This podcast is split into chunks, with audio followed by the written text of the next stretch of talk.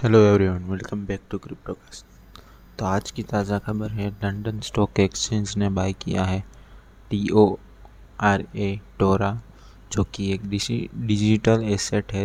उन्होंने बाय किया है ये 325 मिलियन डॉलर्स में। कजाक्स की मिनिस्ट्री ने होल्ट लगा दिया है इलीगल क्रिप्टो माइनिंग के ऑपरेशंस के ऊपर। और ऐसे ही कैनेडियन के रेगुलेटर ने डिमांड किया है क्रिप्टो एक्सचेंज को कि वो खुद प्रमोट सेल्फ कस्टडियंस वॉलेट्स का। तो ऐसे ही ज़ीरो परचेस फ़ी होगी ट्रस्ट वॉलेट की जो कि एक बहुत ही पॉपुलर फोर्टी पॉपुलर क्रिप्टो में आ, आता है।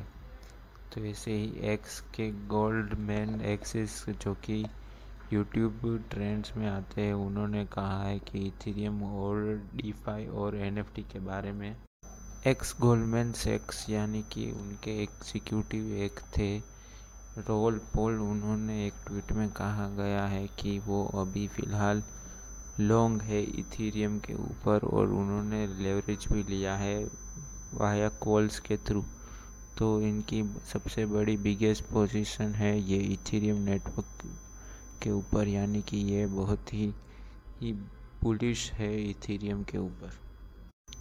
यूके पुलिस ने रिटर्न किए हैं ओवर पाँच मिलियन डॉलर्स क्योंकि उनके वहाँ ओवर इंटरनेशनल विक्टम्स के थ्रू क्रिप्टो में स्कैम्स हुआ था, इसीलिए उन्होंने ये रिटर्न किए हैं।